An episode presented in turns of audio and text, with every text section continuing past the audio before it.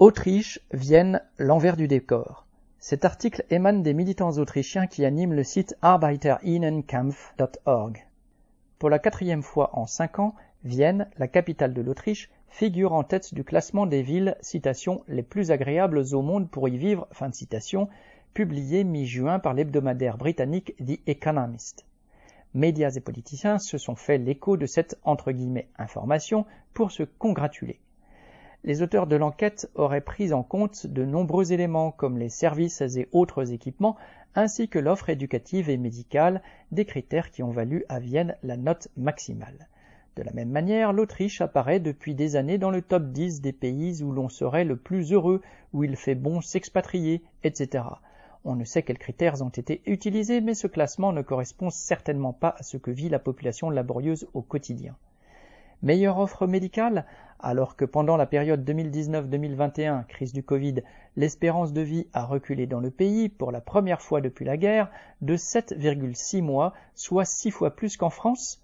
alors que l'été dernier le Wiener Gesundheitsverbund, l'organisme qui gère les hôpitaux viennois, estimait lui-même qu'il y manquait au moins 2000 soignants, ou encore alors qu'a éclaté en avril dernier un scandale lorsque deux patients sont morts dans un service d'urgence sans que personne ne s'en rende compte tant le personnel était débordé.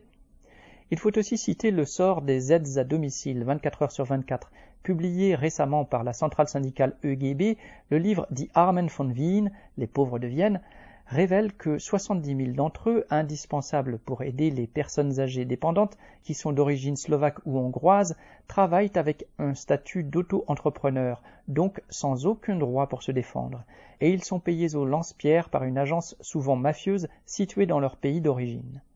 À propos des travailleurs qui font tourner cette entre guillemets ville magnifique, 60% de ceux qui habitent Vienne n'ont, toujours selon l'EGB, pas le droit de vote, car ils n'ont pas la nationalité autrichienne, même s'ils sont nés ou ont étudié dans la capitale, car c'est encore le droit du sang qui s'applique.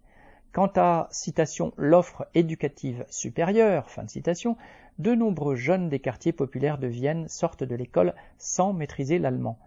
L'Autriche est un des pays d'Europe où le nombre de ceux qui ne croient pas à la science est le plus élevé.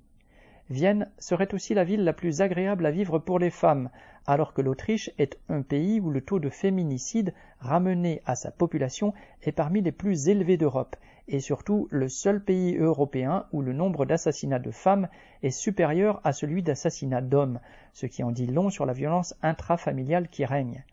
on pourrait multiplier les exemples qui montrent que, malgré les poncifs répétés par les médias, la crise touche aussi Vienne et l'Autriche, même si les couches favorisées peuvent y jouir d'une vie agréable en ignorant les injustices criantes. Cette situation repose tout simplement, et comme partout, sur l'exploitation et le mépris du plus grand nombre, avec en plus une énorme dose de mensonges et d'ignorance des conditions d'existence de la population laborieuse.